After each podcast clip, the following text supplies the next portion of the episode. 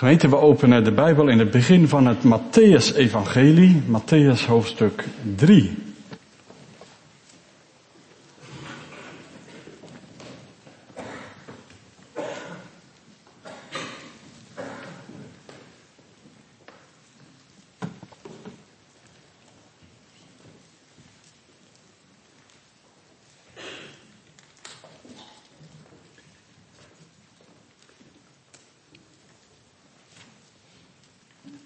Gaan met elkaar lezen het evangelie naar de beschrijving van Matthäus, hoofdstuk 3. Daar luidt het woord van de Heere. In die dagen trad Johannes de doper op en hij preekte in de woestijn van Judea en zei, bekeer u, want het koninkrijk der hemelen is nabijgekomen. Want deze is het over wie gesproken werd door de profeet Jezaja toen hij zei, de stem van een die roept in de woestijn maakt de weg van de Heere gereed. Maakt zijn paden recht. Deze Johannes had kleding van kameelhaar en een leren gordel om zijn middel. Zijn voedsel was sprinkhanen en wilde honing. Toen liep heel Jeruzalem en heel Judea, heel het land rondom de Jordaan naar hem uit. En ze werden door hem gedoopt in de Jordaan terwijl ze hun zonde beleden. Toen hij vele van de fariseeën en de Sadduceeën op zijn doop zag afkomen, zei hij tegen hen, Adderige broed, wie heeft u laten weten dat u moet vluchten voor de komende toorn? Breng dan vruchten voort in overeenstemming met de bekering en denk niet dat u bij jezelf kunt zeggen, wij hebben Abraham als vader, want ik zeg dat God zelfs uit deze stenen voor Abraham kinderen kan verwekken. De bijl ligt zelfs al aan de wortel van de bomen. Elke boom dan die geen goede vrucht voortbrengt, wordt omgehakt en in het vuur geworpen. Ik doop u wel met water tot bekering, maar hij die na mij komt is sterker dan ik en ik ben het niet waard hem zijn sandalen na te dragen. Hij zal u dopen met de Heilige Geest en met vuur. Zijn wan is in zijn hand, hij zal zijn dorsvloer grondig reinigen en zijn tarwe in de schuur verzamelen en hij zal het kaf met onuitblusbaar vuur verbranden. Toen kwam Jezus van Galilea naar de Jordaan, naar Johannes, om door hem gedoopt te worden. Maar Johannes wilde hem hiervan weerhouden. En hij zei, ik heb nodig door u gedoopt te worden en komt u naar mij? Maar Jezus antwoordde hem en zei, laat het nu gebeuren. Want op deze wijze past het ons alle gerechtigheid te vervullen. Toen liet hij het hem toe. En nadat Jezus gedoopt was, kwam hij meteen op uit het water en zie, de hemelen werden voor hem geopend en hij zag de geest van God als een duif neerdalen en op zich komen. En zie, een stem uit de hemel zei, dit is mijn geliefde zoon, in wie ik mijn welbehagen heb. Tot zover de lezing uit het woord van God. Zalige zij die het woord van God hoort en in zijn hart bewaart. Liefde gemeente van onze Heer Jezus Christus. Je zou maar horen van een man. Die zomaar in zijn oude ruwe jas hier aan de IJssel staat. Te roepen. Bekeer u. Want het koninkrijk der hemelen is nabijgekomen. Iemand die zijn preeplaats niet gekozen heeft in een gebouw, maar in de wildernis in de woestijn van Judea. Iemand die mensen niet schuwt en geen enkele angst lijkt te hebben. Zelfs niet voor Herodes. Je weet wel, de man van de kindermoord in Bethlehem. Hij confronteert iedereen onbeschroomd met zijn zonde. Wie het ook is, Sadduceeën, Fariseeën, wetgeleerden, Hij denkt er niet voor terug om scheldwoorden te gebruiken, andere gebroed. Hij blijkt de man te zijn over wie Jezaja geprofiteerd heeft. De wegbereider om de Messias te ontvangen. We gaan vanmiddag eens even met hem meekijken. En we laten ons even meevoeren naar die wildernis in Judea. Want als er iets van God te vinden is, ook al moet je daar even voor op pad, dan moet je daar zijn. Het is hier eigenlijk een man die met één been in het Oude Testament staat en één been in het Nieuwe. De grens van de doorbraak van het koninkrijk der hemelen. We vinden het eigenlijk een beetje apart, hè? Als, als Jezus begint te preken, dan zoekt hij de mensen op, dan gaat hij naar de dorpen. Maar Johannes die blijft buiten staan. Zelfs in de buurt van Jeruzalem gaat hij Jeruzalem niet in. Waarom doet hij dat? Hij wil dat het volk losgemaakt wordt van hun patronen. Van alles waar ze op gebouwd hebben, van hun identiteit als kinderen van Abraham. Wij zijn kinderen van Abraham. Met ons zit het wel goed. En we kennen natuurlijk die geschiedenis dat Johannes een bijzondere soort doop had. Maar, maar voor die tijd is het echt bizar wat er gebeurt. Want, want Johannes die doet iets wat de Joden wel kennen, dopen. Maar dat doe je niet bij een Jood natuurlijk. Dat doe je bij een heiden die tot het Jodendom wil komen. De doop. Die moest dan publiek laten zien, ik ben zo'n grote vuilak, ik moet ondergedompeld worden in het water voordat ik bij het volk van God kan horen. doop. En wat doet Johannes? Hij gaat naar Judea, vanuit de woestijn waar hij voorbereid is, en hij zegt tegen de Joden, jullie zijn vuile heidenen, jullie moeten ondergedompeld worden. Jullie zijn zondaar. Tegenwoordig zeggen ze in de kerk, je moet niet te scherp zijn, dan jaag je de mensen de kerk uit. Nou, daar zou Johannes mooi maling aan hebben. Hij is vlijmscherp. En op de een of andere manier voelt het volk van God aan, dit is de stem van de Heer. Zoveel jaren geen profeet meer geweest. En onmiskenbaar is dit een profeet. Ze kennen wel natuurlijk zijn geboorte, wonderlijke geboorte uit Elisabeth, de onvruchtbare. En één voor één komen ze. Ja, niet één voor één, massaal gaan ze in de rij staan om door Johannes gedoopt te worden. Als je de prediking zo van Johannes hoort, wij weten dat die vlijm scherp is en heel confronterend.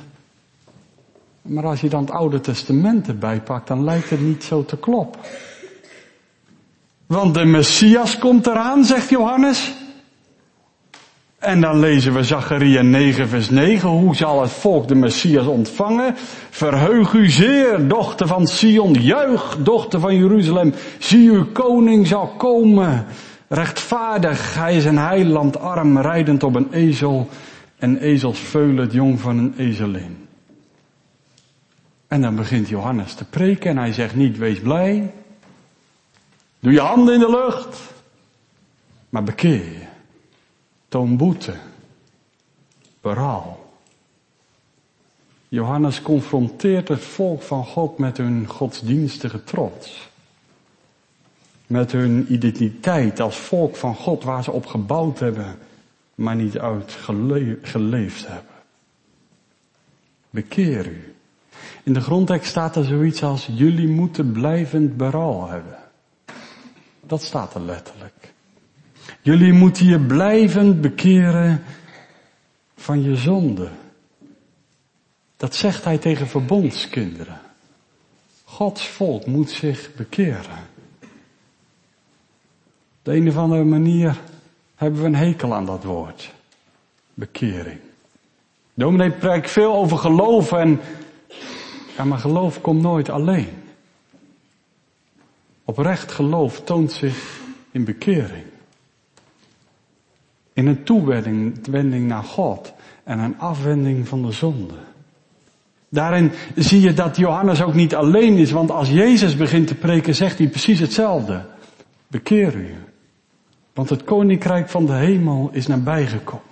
En in het Nieuwe Testament is voor dat woord bekering, daaronder in de Grieks liggen er twee woorden. De ene woord is metanoia, betekent je moet anders gaan denken. Het heeft ook iets met dat berouw te maken. En het andere woord is epistrefo, dat betekent je moet je omkeren. Wat moet je doen? Wat is Gods wil voor je leven? Bekering. Je omkeer, anders gaan denken, een nieuwe gezindheid krijgen. En dat volk kan die bekering laten zien door zich als een vuile heiden onder te laten dompelen. Bij Johannes. Het is heel, heel apart. Dan kwam je, dan stond je voor Johannes. En die deed niet een handje water over je hoofd. Johannes pakte dingen nogal stevig aan. Die greep je vast en die duwde je onder. En dat kon wel even duren. En terwijl je onder water was, beleed je je zonde. Dat is het systeem van Johannes.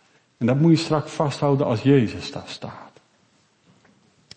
Gemeente, ik ga het je toch eens een keer vragen.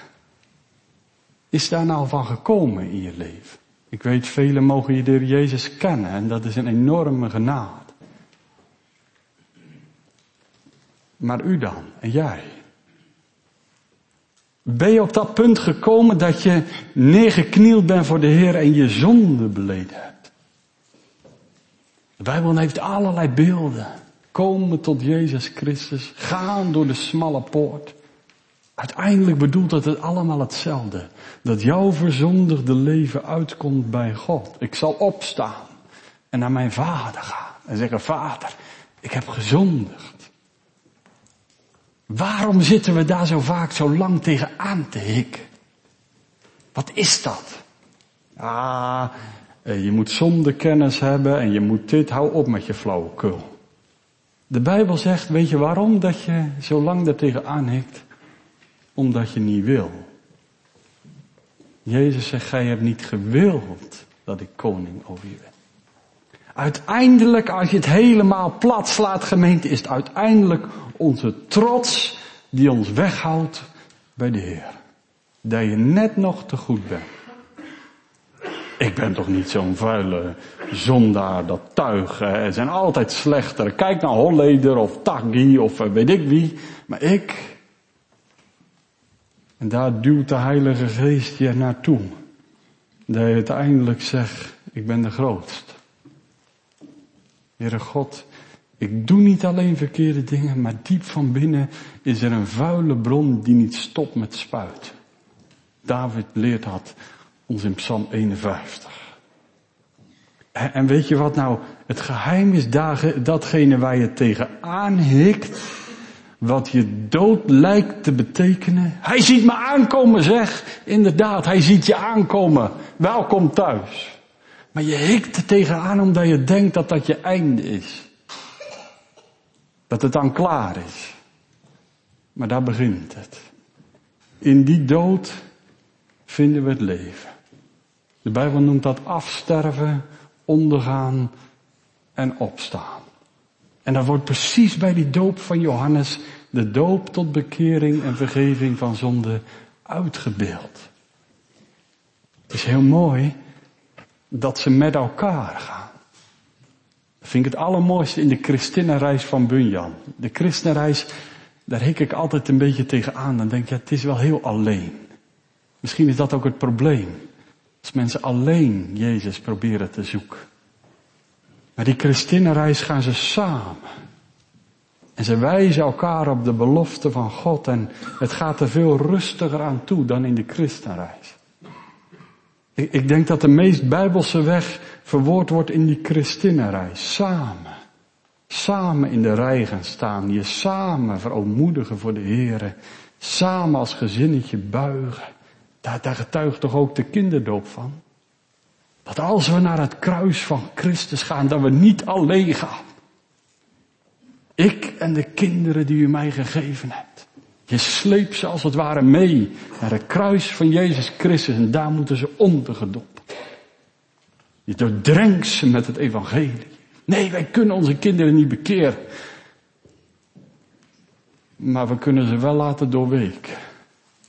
Met het evangelie. Tot bekering. Kijk gemeente, er is een enorm verschil tussen dingen goed praten en dingen beleiden. God vergeeft ons niet onze uitvlucht, onze mooie woorden. God vergeeft ons de zonde die we beleiden. En daar doen we vaak nog wel even over, voordat het zover komt. Maar daar werkt de Heilige Geest op aan. Hij breekt steeds verder af totdat je uiteindelijk niks, geen uitvlucht over hebt. En alleen maar genade en genade roept. En dan horen we iets heel bijzonders. Als het ware op het moment dat jij stopt, begint God. Zeg hij. En hij komt door het evangelie naar je toe, ook vanmiddag. En hij zei, zie, er is een plaats bij mij. Hier is genade en vrede. Hier deel ik mijn gerechtigheid uit. Hier deel ik mijn heiligheid uit. Hier is liefde en vertroosting. Hier worden de melaatsen gereinigd, de ogen van blinden geopend. Wie dorst heeft mag komen. Wie wil mag het water van het leven nemen voor niets. En dat is het wonder van de verkondiging. Gebeurt aan je. Dat is zo krachtig. Dat raakt je tot in het diepst van je ziel en zet heel je leven op zijn kop. En vult ze met God zelf.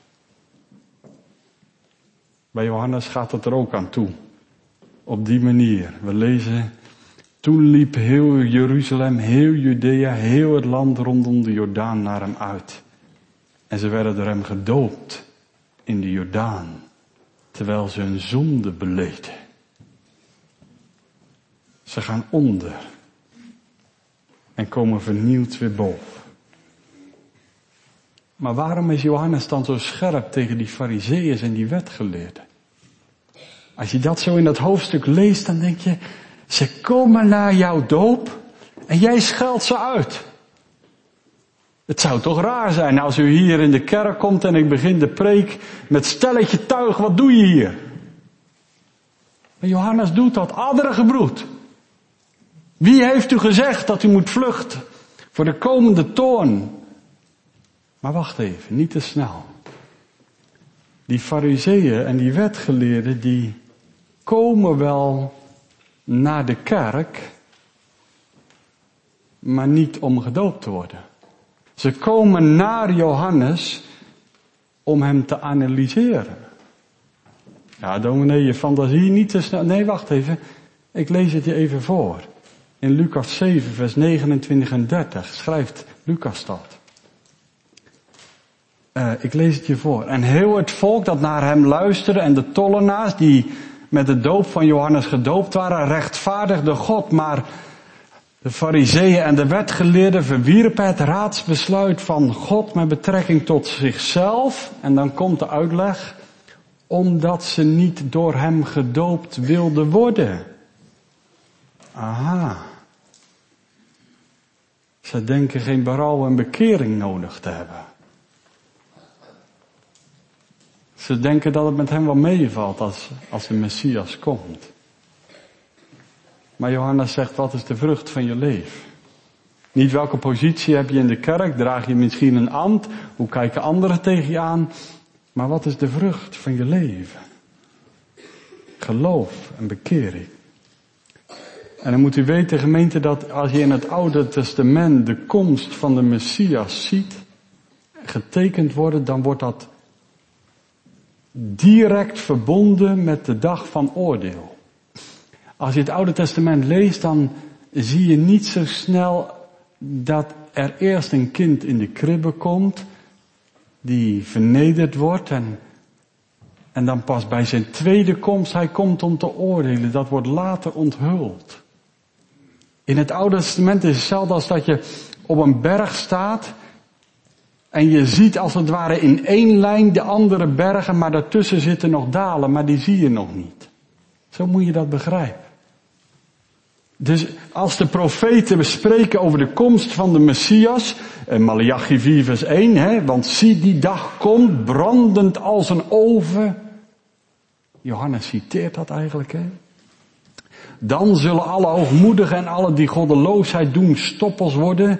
Die dag komt en zal ze in vlam zetten, zegt de Heer van de lege machten, die van hen wortel nog tak zal overlaten. En Johannes zegt, die bijl, die ligt aan de wortel van de boom. Elke boom die geen goede vrucht voortbrengt, wordt omgehakt en in het vuur geworpen.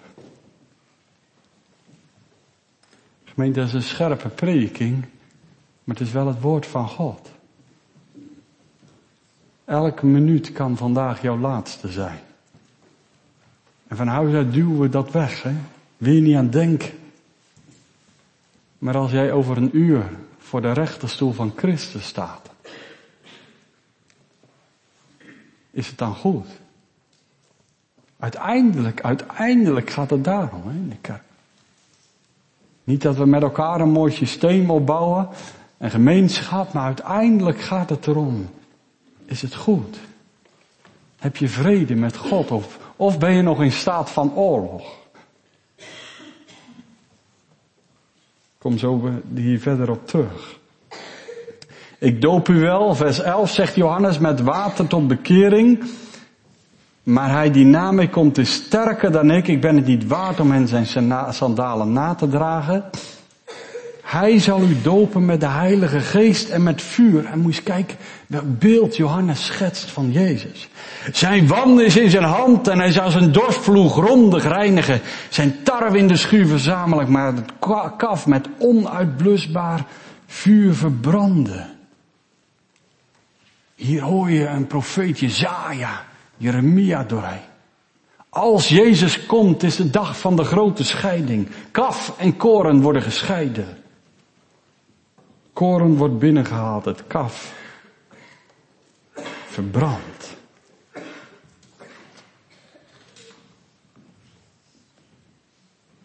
Waar hoor je bij? In de kerk zit dat nog dwars door elkaar heen. Hè? Ook bij Jezus was dat hoor. Judas die preekte gewoon. Hij rommelde met alles mee, lag aan tafel bij Martha en Maria. Was zelfs rondom het avondmaal erbij. Maar het was kaf. Als u zegt, ja, eigenlijk gaat dit over mij. Dan heb ik een, een goede boodschap. Je kan vanmiddag van kaf koren worden. En hoe gaat dat nou net als bij Johannes? Toegeven dat je kaf bent. Dat is alles. Stoppen met doen alsof. Want daar zijn we zo goed in. We zijn de beste acteurs van de wereld. Ook in de kerk. Doen alsof. Maar we zijn helemaal niet netjes. We worden als kaf geboren en moeten koren worden. Dat, dat leert de doop ons, hè. Dat we van huis uit buiten het koninkrijk staan. En opnieuw geboren moeten worden. En daar duwt de Heilige Geest ons naartoe. Dat we gaan zeggen, oh God, wees ook mij, de zondaar, genadig. Zeg kinderen, kijk even mee. We zien Johannes ze één voor één vastgrijpen. Een kleine jongen die door zijn moeder is meegenomen. En die zegt, ja, ik ben ook een zondaar, Johannes, duw mij maar onder. En hij weet nog niet zoveel te beleiden. Maar hij komt rechtvaardig weer boven. Een oude man van 90 jaar. Er is geen beginnen aan wat hij allemaal moet beleiden. En hij zegt, ja, Johannes, ik ook. En Johannes duwt hem onder. Maar dan, dan stopt hij. Johannes, moet je niet doop? Maar hij blijft maar kijken. Dit kan niet. Dit gaat niet goed. Dit is mijn opdracht niet. Kijk, wie daar in het rijtje met, met joden die tot vuile heidenen omgedoopt zijn. Daar staat, wie staat er in dat rijtje met, met zondaars, met vuillakken, met, met degene die hele lijsten met zonden te beleiden. Daar, daar staat die man van wie Johannes gezegd heeft, hij zal u dopen met de Heilige Geest en met vuur. En we zien Jezus naar Johannes toekomen. En het hele part in de grondtekst staat er zoiets van, hij gaat alvast. Jezus wacht niet tot Johannes hem onderduwt. Maar eigenlijk zien we Jezus alvast zakken. En degene die de King James vertaling hebben, die kunnen dat heel mooi zien. En dan staat er, en Johannes verbiedt het hem. Hij probeert hem tegen te houden. Te weerhouden staat er hier in de tekst. Nee, Jezus, u niet onder. Ik moet door u ondergedompeld worden. Dat is wel mooi. Ik vind dat wel mooi.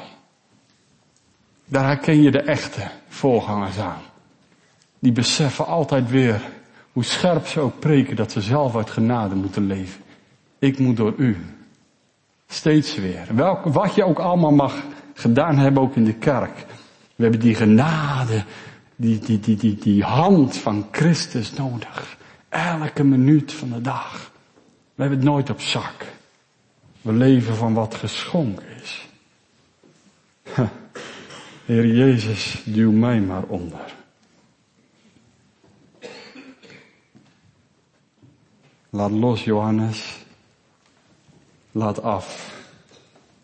Laat het nu gebeuren. Want op deze manier, dit is echt zo nieuw voor Johannes, op deze manier past het ons alle gerechtigheid te vervullen. Eigenlijk, Johannes had gezegd, hij zal uh, kaf en koren scheiden uh, en, en met onuitblusbaar vuur. En nu gaat Jezus op de plek van het kaf staan. Dat gebeurt hier. En, Johannes begrijpt er helemaal niks van. Later ook niet. Want Jezus doet dat nu, maar doet dat heel zijn leven daarna ook. Johannes zegt hij gaat scheiding brengen en dan gaat Jezus juist naar hoeren, tollenaren, zondaren. En hij eet met hen. En Johannes snapt er helemaal niks meer van. Als hij later in de gevangenis zit, eh, kun je lezen in Matthäus 12. Dan zegt hij, eh, bent u het wel? Hè? Bent u degene die komen zou? Of verwachten wij iemand anders? Net als Petrus die ook niks begreep hoe Jezus door het oordeel heen de redder kon worden. Dat was zo nieuw. Ja, wij, wij kijken vanuit het Nieuwe Testament en dan zien we terug in de offers. We zien het terug in Jesaja 53. Maar we vergeten dat massa's bijbelteksten gaan over de Messias als koning. Gabriel zegt dat nog hè, tegen Maria. Deze zal groot zijn en koning zijn en zitten op de troon van David. Maar Zacharias had dat al gezegd. Of, of, Simeon, er zal een zwaard door uw hart gaan. Maar dat was zo nieuw voor hen. Ja, de verlosser zou komen en hij zou zonde dragen, maar, maar zo, als zo'n soort loser, als een soort iemand die, die er zodanig uitziet dat je denkt, daar kijk ik niet naar. Iemand die je zomaar kan verachten en voorbijlopen, dat blijkt Gods geliefde zoon te zijn. We zien als het ware de verbijstering van de andere dopelingen die eromheen zijn komen te staan. Jezus die daaronder gaat en niet onder blijft. Dat is heel mooi, hè? Dat staat op, hij ging onder en hij komt meteen op uit het water. Ja, hij hoefde daaronder in dat water niks te beleiden. Daarom staat er en hij kwam meteen op uit het water. Dat is mooi. Het is toch anders. En daar waar Jezus zegt, laat al uw golven en uw baren maar over mij heen gaan. Je zou kunnen zeggen, Jezus buigt hier onder het oordeel van God. Dit is een soort voorproefje voor het Semane. Een voorproefje voor Golgotha. Vader, laat het nu maar komen. Laat al uw golven en uw baren maar over mij heen gaan. En daar, daar breekt de hemel op. Daar antwoordt de Vader met een open deur, zou je kunnen zeggen. Moet je horen. En hij zag, dat is dus Jezus, hè? De geest van God als een duif neerdalen en op zich komen. En zie een stem uit de hemel die zei, dit is mijn geliefde zoon in wie ik mijn welbagen heb. Deze die gezegd heeft, doop mij maar als een loser onder Johannes. Dit blijkt de zoon van God te zijn. Zeg kinderen, hier zie je dat God drie is, hè? Jezus die gaat onder. De Heilige Geest komt als een duif op zijn hoofd en de stem van de Vader die zegt, dit is mijn geliefde zoon. Het is altijd een beetje lastig te begrijpen dat God drie is en tegelijkertijd één God. Maar hier bij de doop van Jezus kan niemand eromheen. Dit is hoe God zich aan ons laat zien. Drie personen en hij zegt maar ik ben één God. Dit is mijn geliefde zoon. Dit is hem. Hier moet je zijn. En nu die zegt, ja, ik, ik hoorde bij dat kaf, ik, uh, hier moet je zijn. Bij hem moet je zijn. De vader, Paulus zegt later, hem heeft God openlijk aangewezen als middel tot verzoening door het geloof in zijn bloed. Romeinen 3 vers 24. Dit is hem. Bij hem moet je zijn. Maar dit is ook de enige. Er is geen andere weg naar God. Hoe hij ook veracht wordt. Hoeveel aan hem ook voorbij lopen. Bij hem vind je wat je zoekt. Bij hem vind je gevende liefde. Uiteindelijk, beste gemeente, zijn we allemaal op zoek naar liefde die zo krachtig is dat ze bereid is voor je te sterven. En dat vind je echt niet op je telefoon. Dat vind je niet in allerlei Netflix-series. Dat vind je niet door eindeloos al die filmpjes te kijken. Uiteindelijk zuigt dat je leeg. Heb, heb je dat ook? Natuurlijk, we proberen dan te ontspannen, maar op de een of andere manier is de vruchten van altijd een beetje, nou, gewoon. Je bent eigenlijk net zo leeg als daarvoor. Waar je hart naar hunkert, is liefde die zich opoffert voor jou.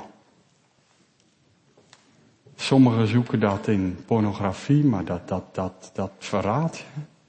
Dat is verraad van liefde. Anderen in drank of drugs, maar daar krijg je alleen maar een kater van. Daar vind je het niet. Anderen zoeken het in geld, maar ook dat geeft niet wat het belooft. Uh, voor oud en nieuw hoor je allemaal reclames van, van die oudejaarsloterij. Hè? Haal het geluk in huis. Dat is natuurlijk één grote leug. Schud je portemonnee leeg, zouden ze beter kunnen zeggen. Want al degenen, daar hebben ze onderzocht, al degenen die ooit de loterij gewonnen hebben, ze zijn er allemaal ongelukkiger op geworden. Hè? Dus doe niet aan die krankzinnigheid mee. Zoek het niet in die dingen van de wereld, want dat verraadt je. Kom nou eens vanmiddag dichterbij. Diezelfde Jezus die, die hier ondergaat, die hangt binnen 2,5 jaar aan een kruis. Dan zie je ongeveer bij mijn mensen toe in staat zijn. Dit is mijn geliefde zoon. En wij zeggen, weg met hem. Kruisen. We hebben niks met, met de Zoon van God. En daarmee ook niks met de Vader. En je zou kunnen zeggen, dat is het absolute dieptepunt in de geschiedenis van de mensheid. Waar wij mensen ons zo misdragen dat zelfs de Zoon van God daar poedeltje naakt aan een kruis hangt. En op het moment dat hij sterft, je zou kunnen zeggen, dat doet de deur dicht. Op dat moment breekt Gods deur open. Dat is Gods antwoord op ons falen. God antwoordt met een open deur. Het voorhangsel scheurt op. Er is een plaats bij mij. En dan zou ik je willen vragen, wat, wat is er nou in deze Jezus? Hij heeft gezegd, wie in mij gelooft, die ontvangt vergeving. Die krijgt eeuwig leven. Je wordt een kind van de Vader. Wat is er nou in deze Jezus dat je hem nou niet vertrouwt? Heeft hij iets gezegd? Heeft hij iets gedaan waarvan je denkt, nee, dit deugt niet? Maar hij geeft wel zijn leven. Hè? Kijk, iemand kan heel lang eh, babbelen. Maar op het moment dat je je leven moet geven, komt het erop aan. En hij gaat voor, voor die, dat is gewoon niet te snappen. Voor diegenen die zeggen, weg met hem, kruis hem. Gaat hij aan het kruis. Hangt hij voor schut voor de hele wereld. Gaat de dood in. En hij staat op om uit te delen en hij zegt in Lucas 24, denk erom tegen zijn discipelen dat je in heel de wereld gaat, dit evangelie verkondigen. En wat moet je verkondigen? Vergeving van zonde door het geloof in mijn naam.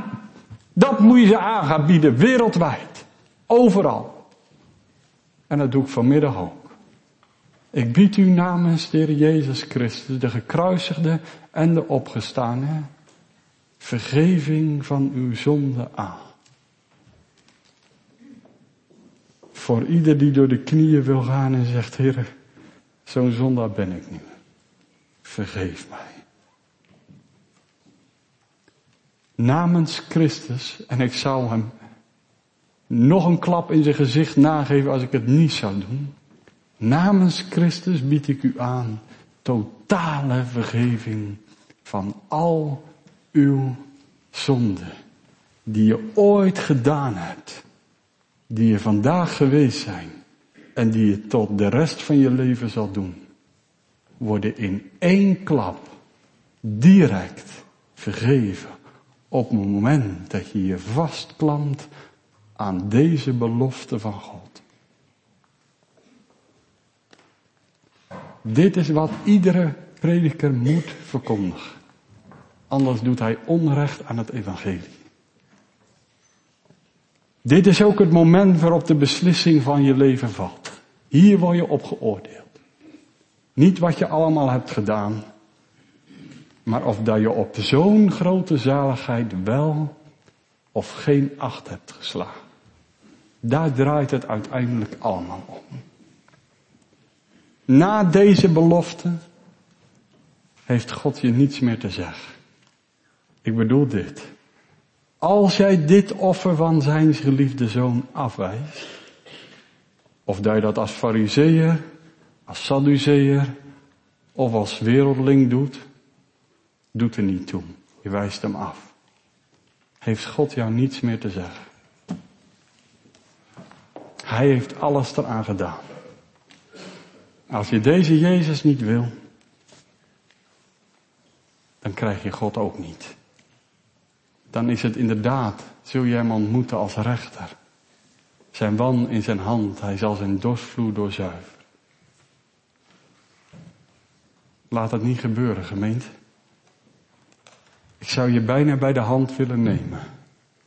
Zoals ik ooit zelf bijna gedwongen ben tot Jezus te gaan. En uiteindelijk gewoon mijn hele zootje voor hem neergekiept heb. En gezegd, oh God, wees mij zondaar genadig. Ik begreep er nog niks van. Maar het was wel het moment dat ik met Christus verbonden ben. Later dacht ik nog, ja, nu moet ik nog bekeerd worden. Maar toen zei meneer Boom, was toen onze ouderling, die zei, Krijn, je bent al lang bekeerd. Ik had Christus gevonden. Dat is het geheim. Kinderen, klamp je gewoon maar vast aan de Heer Jezus. Dat is het geheim. En dan houdt Hij jou vast. Er is een, een christelijke uh, rapgroep die zingt. U zult nooit laten vallen degene die vallen voor u. Vond ik zo mooi. U zult nooit laten vallen degene die vallen voor u. Dat is tot geloof. Vallen voor God. Bij Hem uitkomen. En Hij zal je ontvangen. En maken tot een nieuw mens. Ik ga afronden met wat apostel Paulus zegt. Wat er gebeurt als je tot geloof komt. 2 Korinthe 5. Daarom. Als iemand in Christus is, is hij een nieuwe schepping. Het oude is voorbij gegaan en zie, alles is nieuw geworden. En dit alles is uit God die ons met zichzelf verzoend heeft door Jezus Christus. En ons de bediening van de verzoening gegeven heeft. God was het namelijk die in Christus de wereld met zichzelf verzoende en aan hun overtredingen niet toerekende. En hij heeft het woord van de verzoening in ons gelegd. Wij zijn dan gezand namens Christus. Alsof God zelf door ons smeekt. Namens Christus smeken wij u. Laat u met God verzoenen. Want hem die geen zonde gekend heeft, heeft hij voor ons tot zonde gemaakt, opdat wij zouden worden gerechtigheid van God in hem. Amen. Gemeente, we gaan samen zingen. Psalm 42, vers 4 en 5. 42, 4 en 5.